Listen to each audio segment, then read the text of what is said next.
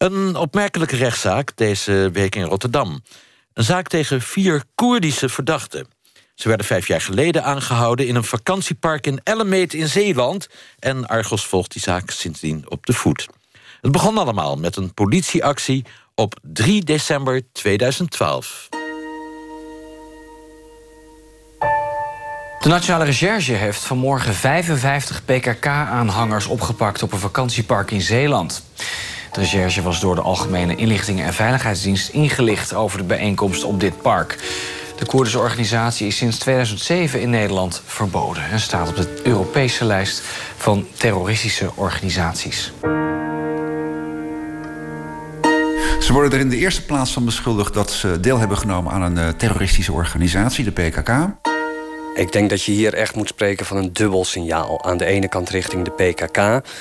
We houden jullie in de gaten. We zitten bovenop jullie. En als het moet, dan treden we ook op. Het is tegelijkertijd ook een signaal naar andere Europese landen. Maar ook zeker naar Turkije en de Verenigde Staten. Om te laten zien dat Nederland serieus werk maakt van de bestrijding van de PKK. We zeggen het nog maar eens hardop. Een bijeenkomst die in Nederland nooit had mogen plaatsvinden en die desalniettemin is gehouden. Wij vorderen in de zaak een onvoorwaardelijke gevangenisstraf van 4 jaar met aftrek van het voorarrest. Zeker als je bedenkt dat het 5 jaar later is, vindt het buiten alle proporties. Dat waren fragmenten uit eerdere Argos-uitzendingen. U hoorde onder meer terrorisme-deskundige Jelle van Buren en advocaat Mark Wijngaarden. Naast me, Berna van Vilsteren. Jij maakte deze uitzendingen vroeger samen met Huub Jaspers. En je was deze week bij de rechtszaak in Rotterdam. Wat gebeurde er allemaal? Ja, er zijn in totaal 6 procesdagen uitgetrokken voor deze zaak. En daar zijn deze week 4 van geweest. En deze 4 dagen, daar ben ik alle 4 bij geweest. En onder andere is daar iemand gehoord die gearresteerd is op dat vakantiepark. Heel kort heeft hij verklaring afgelegd. En daar waren ook met name, wat heel belangrijk was, 2 getuigendeskundigen bij. We hoorden net al dat het OM de strafeis heeft geformuleerd. Waarvan worden die 4 Koerden beschuldigd? Ja, zij worden ervan verdacht dat ze lid zijn van een verboden terroristische organisatie, de PKK dus. Dat zij ook activiteiten hebben ontplooid die dus verboden zijn en die horen bij die PKK. Verder worden ze ervan verdacht dat ze oproepen tot de gewapende strijd en ook anderen daartoe aanzetten. Ja, ik heb altijd begrepen uit jouw reportages dat er in Ellemeet destijds vooral volksdansjes werden opgevoerd en culturele avonden werden georganiseerd, maar dat ziet het OM anders. Het OM ziet dat inderdaad heel anders. En ze gingen er best ook wel hard in. Afgelopen donderdag hebben ze hun requisitor gehouden. En ja, daarbij is dus voor 1 van de verdachten 4 jaar cel geëist en voor 3 anderen 3 jaar. En het OM noemt de feiten ernstig. En strafverzwarend vindt het OM ook dat er veel jongeren aanwezig waren bij die bijeenkomst, die een kwetsbare leeftijd hebben. En dat het de bedoeling was hen aan de organisatie te binden. We hoorden net over die inval in Ellemeet in december 2012... dat er heel veel mensen zijn gearresteerd. Waarom komen er nou uiteindelijk maar 4 daarvan voor de rechter? Ja, daar is wat de advocaten betreft niet echt een bevredigend antwoord op gekomen. Het Openbaar Ministerie ziet hen als leiders uiteraard tijdens dat weekend. Maar documenten die daar zicht op hadden kunnen bieden, dus op de selectie van deze 4 mensen, daar hebben de advocaten dus geen inzage in gekregen. Advocaten waren er dus? Waren de verdachten er zelf? Nee, de verdachten waren er zelf niet. Die wonen deels in het buitenland. En de advocaten hadden hen ook geadviseerd zich te beroepen op het zwijgrecht. En daarmee is er eigenlijk niet veel reden voor hen om al die procesdagen bij te wonen. En het OM en de rechtbank die vonden dat ook goed. Laten we even teruggaan naar december 2012... Toen dus in dat vakantiepark in Zeeland volgens de een culturele manifestatie plaatsvond en volgens de OM dus een soort recruterings- en indoctrinatiebijeenkomst van de PKK. Wat gebeurde er toen allemaal? Ja, nou, het was in de vroege ochtend dus. 55 Koerden die uit heel Europa kwamen, die lagen te slapen. En toen is een politiemacht van 150 man die accommodatie binnengevallen. En de aanleiding, dat waren een aantal ambtsberichten van onze inlichtingendienst, de AIVD. die hadden het Openbaar Ministerie getipt dat er daar een PKK-bijeenkomst zou plaatsvinden. En de dag voordat die Koerden op dat park aankwamen is de ruimte die zij hadden gehuurd ook volgehangen met afluisterapparatuur. En die afgeluisterde gesprekken, dat zijn honderden pagina's, die zijn allemaal vertaald, uitgetypt. Dat is een heel belangrijk onderdeel van deze rechtszaak. De PKK heeft niet altijd op die lijst van verboden terroristische organisaties gestaan in Nederland. Sinds wanneer is dat zo? In Nederland, en Nederland was daarmee een van de laatste Europese landen, zijn zij pas in 2007 op die lijst gezet. We hebben daar in de tijd aandacht aan besteed, omdat we aanwijzingen hadden dat verschillende buitenlanden druk op Nederland hadden uitgeoefend. Op een bepaald moment heeft Argos de kabels van Wikileaks te pakken gekregen met allemaal geheime documenten. Astrid Cornelissen en Huub Jaspers zijn die toen gaan doorzoeken. We luisteren even naar een fragment uit een Argos-uitzending van 2015.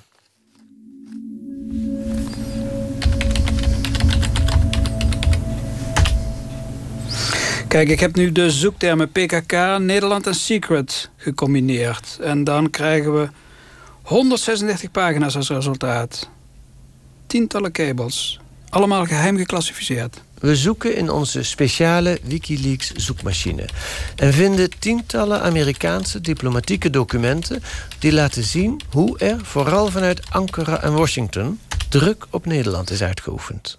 Ik zie deze bijvoorbeeld van, even kijken hoor, 17 oktober 2005. Die is verzonden vanuit de Amerikaanse ambassade in Den Haag.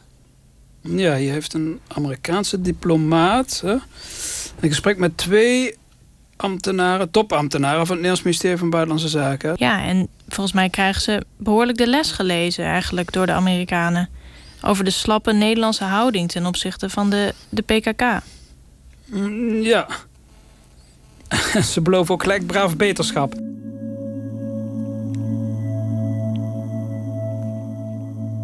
Terug naar Berna in de studio, Berna van Vilsteren.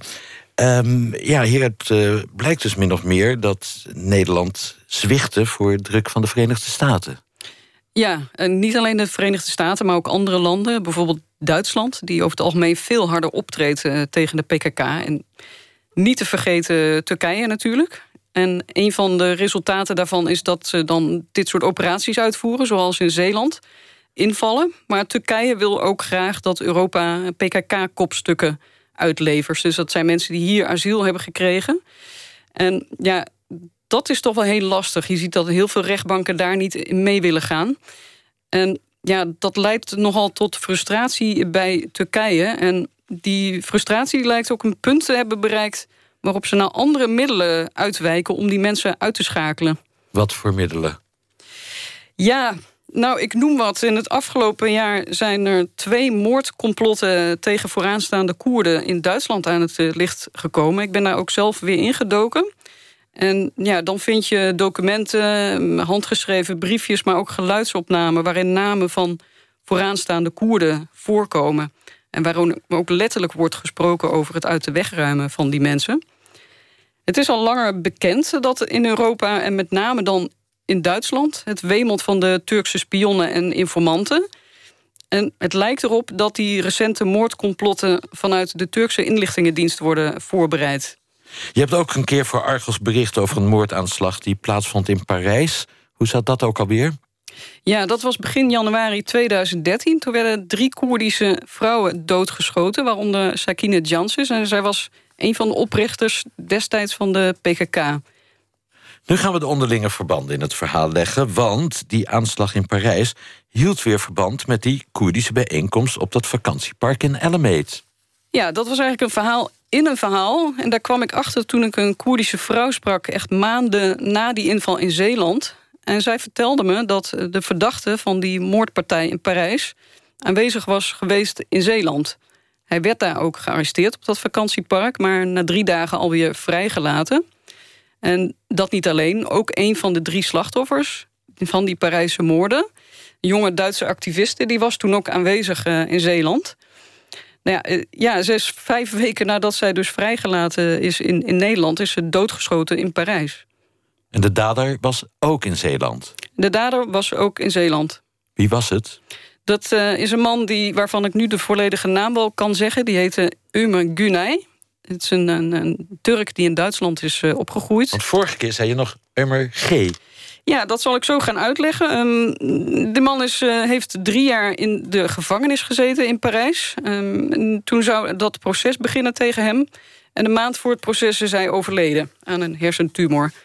En ja, daarmee is het dossier in Parijs ook gesloten. Je had het daarnet even over, mogelijk zit de Turkse geheime dienst in Europa achter dat soort moordaanslagen. Je hebt in Parijs inzage gehad in de aanklacht van het Franse Openbaar Ministerie. Wat bleek daaruit? Nou, het meest opmerkelijke daarin was wel dat het Openbaar Ministerie openlijk wees naar betrokkenheid van de Turkse inlichtingendiensten MIT.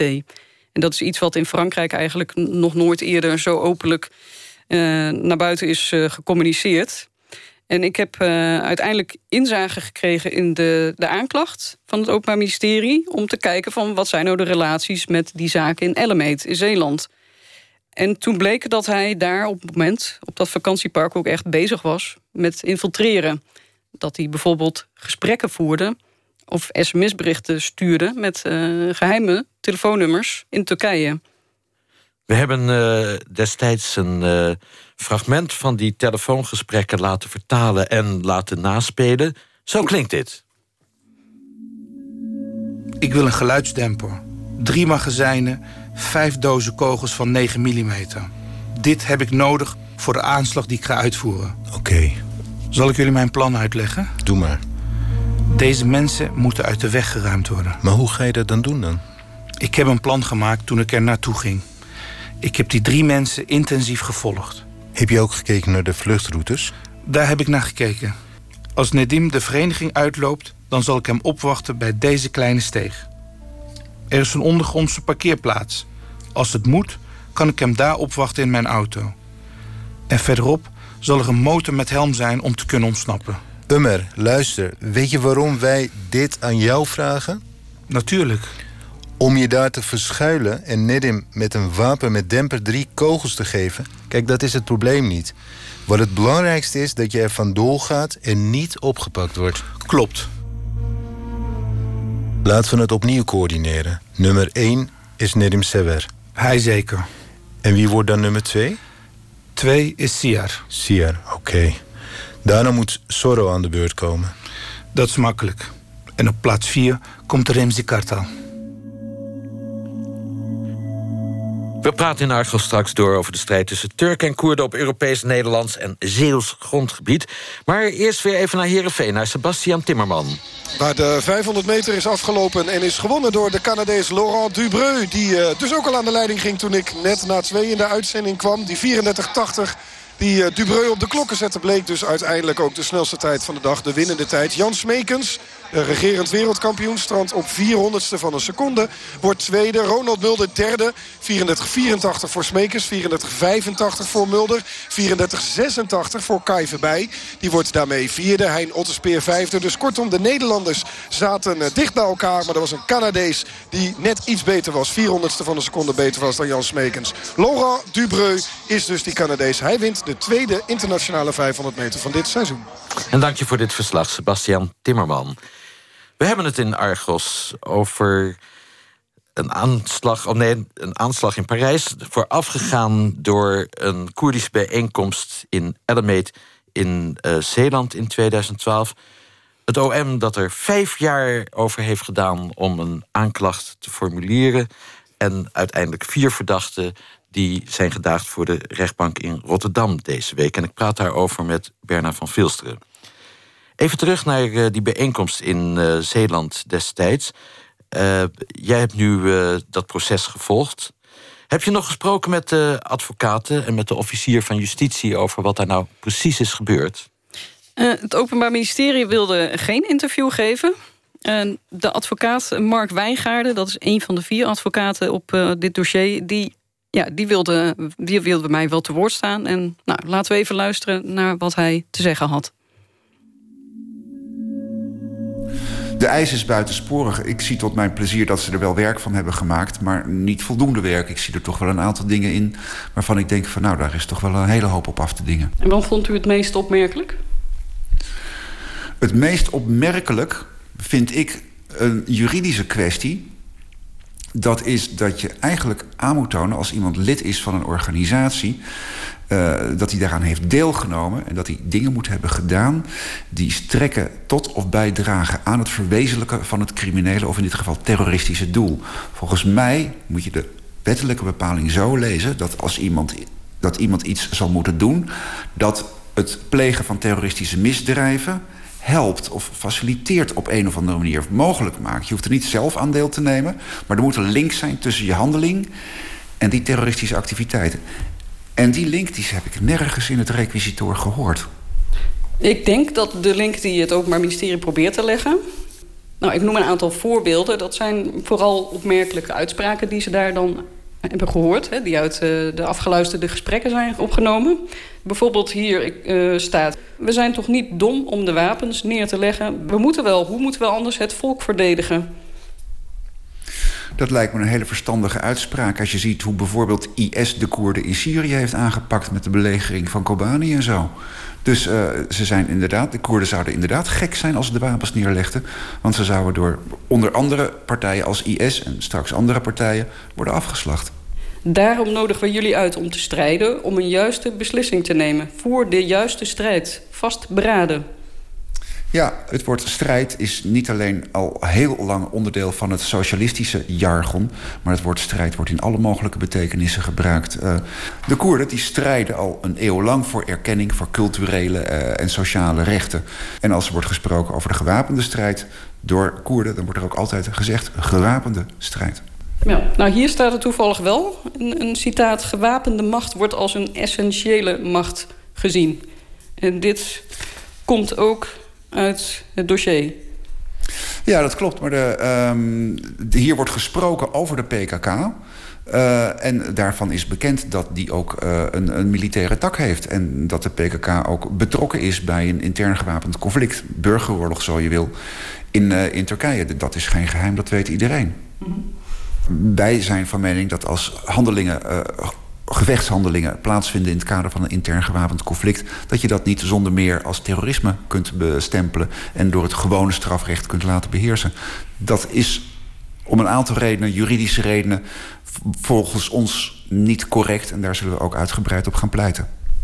Zijn er geen mogelijkheden in het strafrecht die maken dat activisme dat anders beoordeeld wordt dan mensen die daadwerkelijk terroristische handelingen voorbereiden of uitvoeren? Ja, als je wil bewijzen dat mensen terroristen zijn terwijl ze eigenlijk alleen maar activisten zijn, dan haal je wel de bewijsproblemen op je hals. En dat is denk ik wat er hier ook gebeurd is. Mm-hmm. We zullen in ieder geval betogen dat volgens ons de PKK geen terroristische organisatie is. Dat als Komalén Ciwan in Nederland al bestaat, of in Europa al bestaat, dat zeker geen terroristische organisatie is. We zullen het hebben over het bewijs dat volgens ons volstrekt onvoldoende is om te kunnen aannemen dat deze mensen hebben deelgenomen aan een terroristische organisatie. U zei eerder in een interview dat u optimistisch bent over de afloop van deze zaak. Bent u dat nog steeds? Ja, dat ben ik nog steeds. Ik zie minder en minder redenen voor een veroordeling. En zeker nadat de deskundige de vragen heeft beantwoord, denk ik dat de vrijspraak er dik in zit.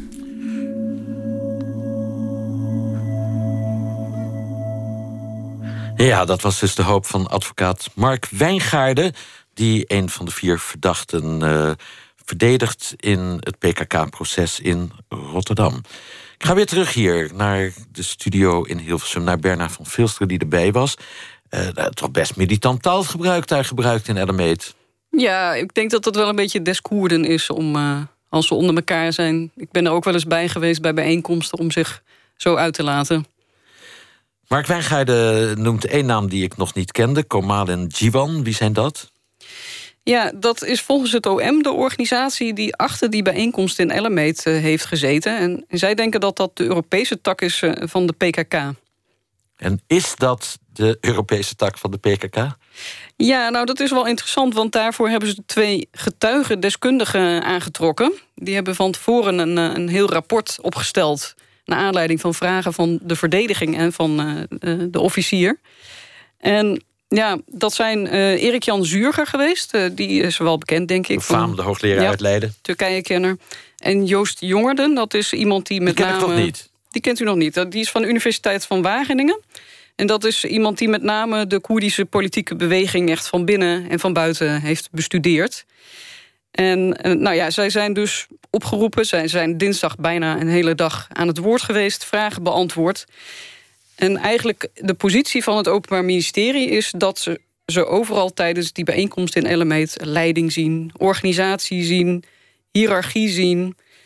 De 4 verdachten die hadden de leiding. Ze zouden kaderleden zijn van de PKK.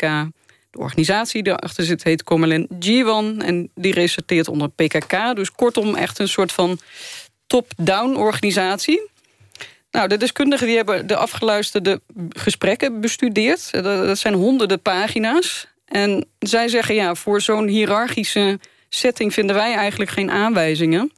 In onze ogen was het vooral erg rommelig en onsamenhangend.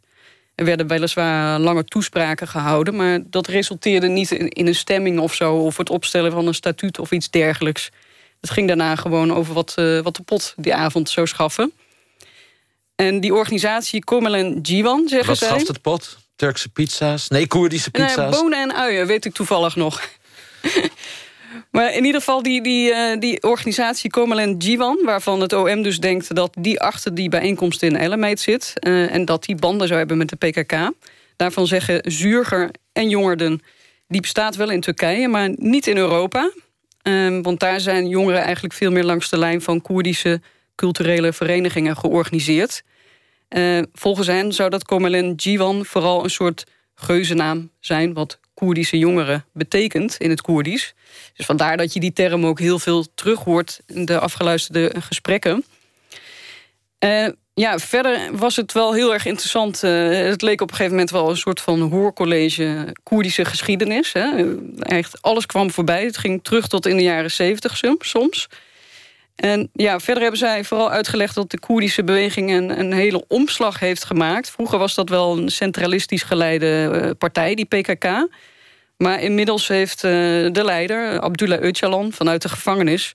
eigenlijk een hele nieuwe filosofie ontwikkeld. Dat noemen zij het democratisch confederalisme. Dat is een soort statenloos Koerdistan. En dat bestaat uit alle Koerdische politieke organisaties wereldwijd... die onder een soort van...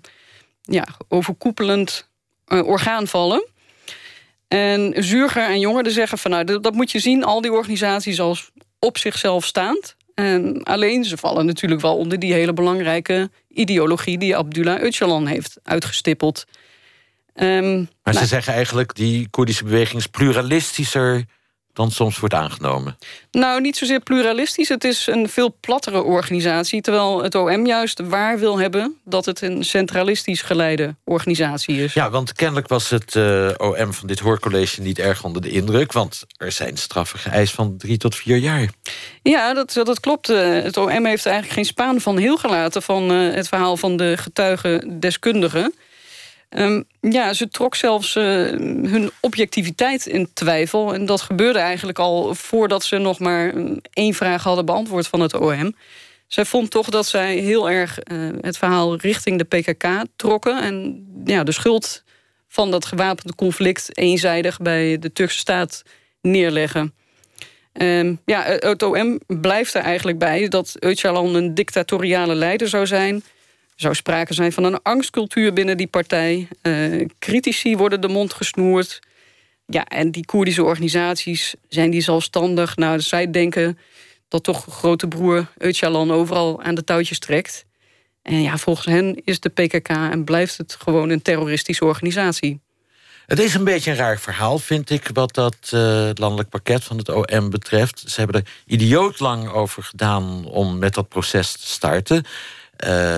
Je kreeg eerst de indruk een beetje van lange tanden... helemaal geen zin in om dat te doen.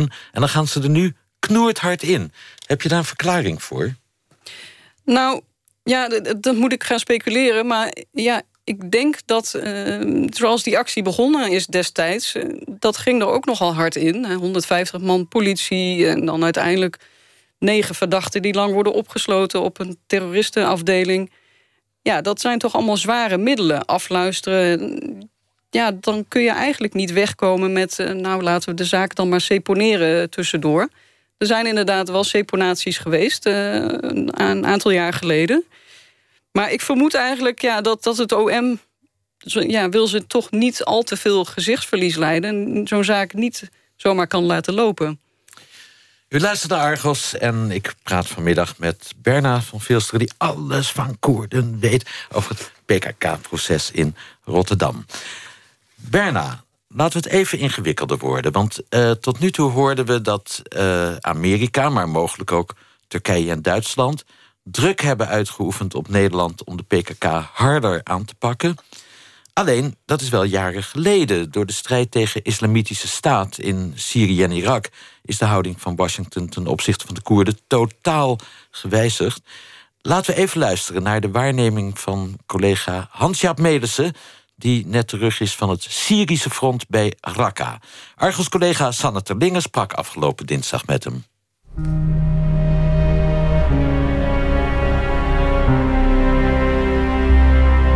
Ik weet dat toen we terug gingen kijken... dus het laatste wat je mij hoort zeggen... nee hoor, ik was niet aan het filmen. Dat zijn mijn laatste woorden voordat ik hem dan uitzet. Moesten zij ook een klein beetje omlachen. Toen hebben ze 2 keer de scène bekeken. Ze wilden het echt zelf wissen. Toen heb ik geëist dat ik dat zelf deed. Want ja, door hun onhandigheid kunnen misschien al mijn shots verdwijnen. Waarom heb je het gewist? Ja, weet je, het zijn mannen met wapens... dan is vaak de discussie niet zo heel erg de moeite waard, denk ik altijd. Maar ik vond het wel de moeite waard om daarover te tweeten. Amerikaanse Special Forces, verkleed als YPG-strijders... hebben mijn beelden gewist. Nou, zoiets.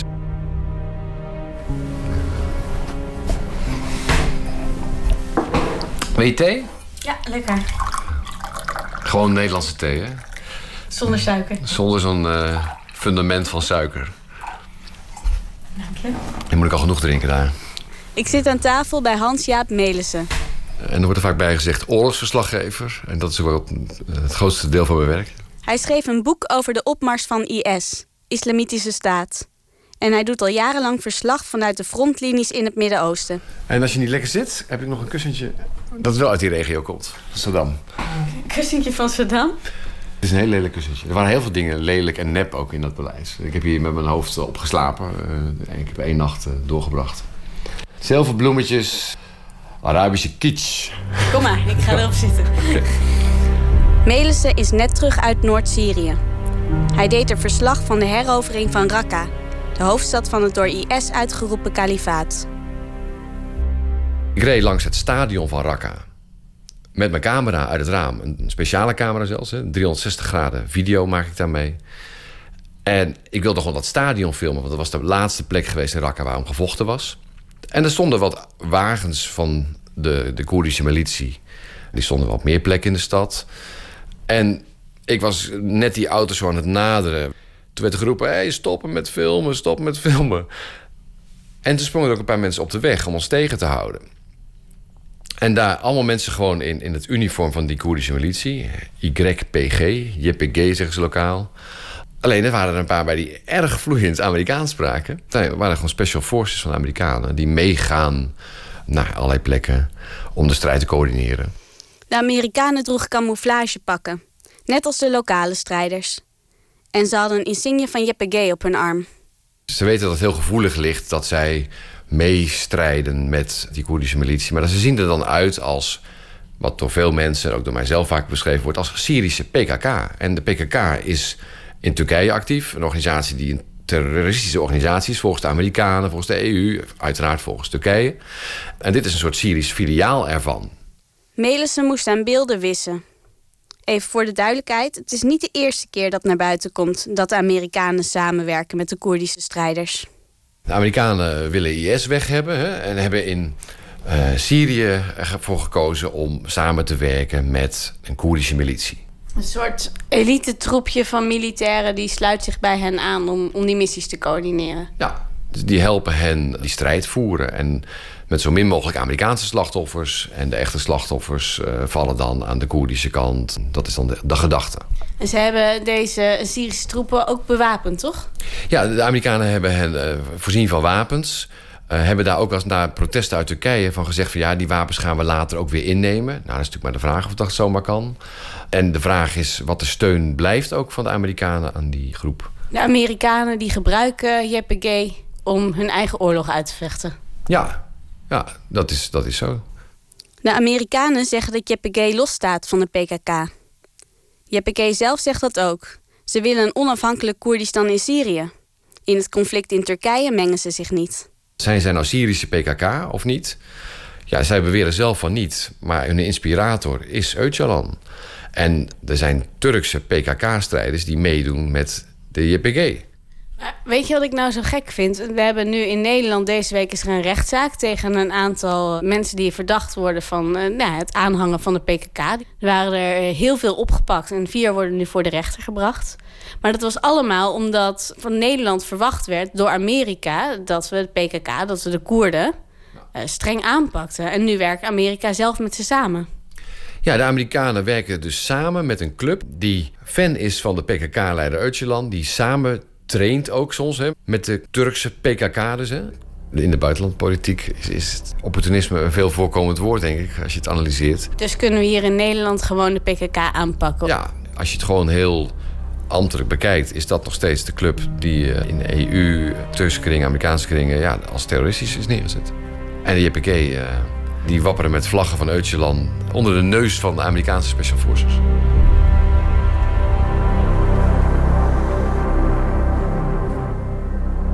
Hans-Jaap Melissen, net terug uit Raqqa, voorheen hoofdstad van het kalifaat, in gesprek met Argos-collega Sanne Terling. Ik ga terug naar de studio, naar Berna van Vilsteren.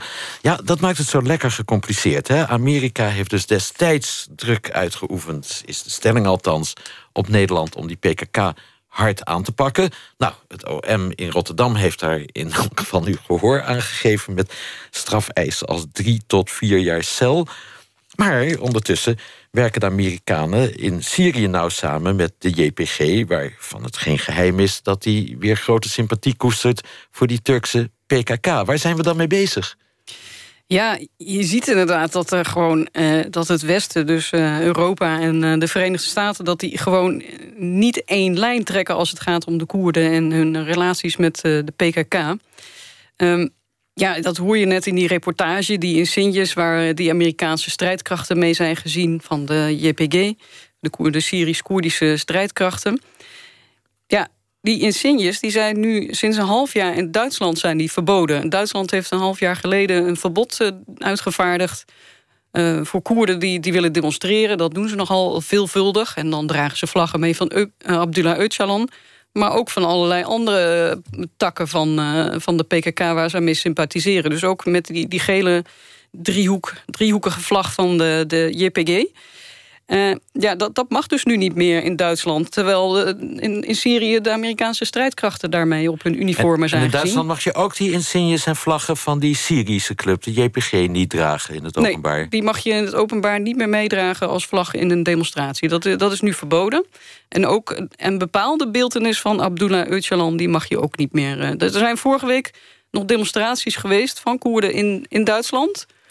Waarbij het ook nog wat tot matten kwam met de politie. Omdat de Koerden zijn eigenlijk heel boos dat ze nu zelfs Abdullah Öcalan niet meer in demonstraties mogen meedragen. Want dat is wel een leider. Ja. En waarom stelt Duitsland zich zo hard op? Ja, Duitsland heeft dat eigenlijk tenminste, wij hebben die Wikileaks-kabels geanalyseerd. En Duitsland is een land wat altijd hard op heeft getreden tegen de PKK. Waarom zij er juist zo hard ingaan en Nederland bijvoorbeeld veel minder, dat is mij niet duidelijk. Maar ik heb wel bijvoorbeeld gevonden dat die samenwerking tussen Duitsland en Turkije ook vrij ver gaat. Er wordt niet alleen op justitieel niveau samengewerkt, maar er is ook een onderdeel van de politie in Duitsland wat samenwerkt, wat ervaringen uitwisselt met de Turkse politiediensten. En dat gebeurt onder de vlag van de NAVO, van een trainingscentrum van de NAVO. Dus ja, er staat ook in die kabel van deze samenwerking die gaat verder dan alleen maar wat rechtshulpverzoeken onderling uitwisselen. Dus ja, Duitsland, het heeft een speciale relatie met Turkije, omdat er een hele grote Turkse gemeenschap natuurlijk zit. Ook een hele grote Koerdische gemeenschap. Natuurlijk zijn die Koerden ook heel erg actief. De Koerdische diaspora die sympathiseren vrij breed ook met het gedachtegoed van de PKK. Dus ja, ik denk dat het daar ook iets mee te maken heeft. Je hebt aan de andere kant België, waar de rechter net heeft geoordeeld dat de PKK helemaal geen terreurorganisatie is. Ja, en nu is het inderdaad ligt het landschap helemaal open. Van wat moeten we nu in hemelsnaam aan met de PKK en de Koerden in Europa?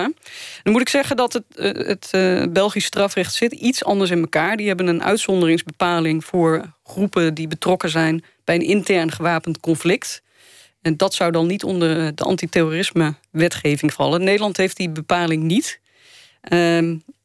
De advocaten gaan waarschijnlijk volgende week bepleiten dat Nederland wel ook die lijn zou moeten volgen. Want dat staat in de Europese wetgeving, staat het zo. Als je het nog begrijpt, hoop ik. Een beetje. Ja. Nou, de meningen lopen uiteen dus in Europa. Benieuwd hoe dat in Nederland verder gaat. Het OM heeft dus een behoorlijk harde eis gedaan. Hoe gaat die zaak verder, denk je? Want we hoorden daarnet de advocaat Mark Wijngaarden zeggen van, nou, dat wordt vrijspraak. Ja, hij is daar nog altijd wel optimistisch over.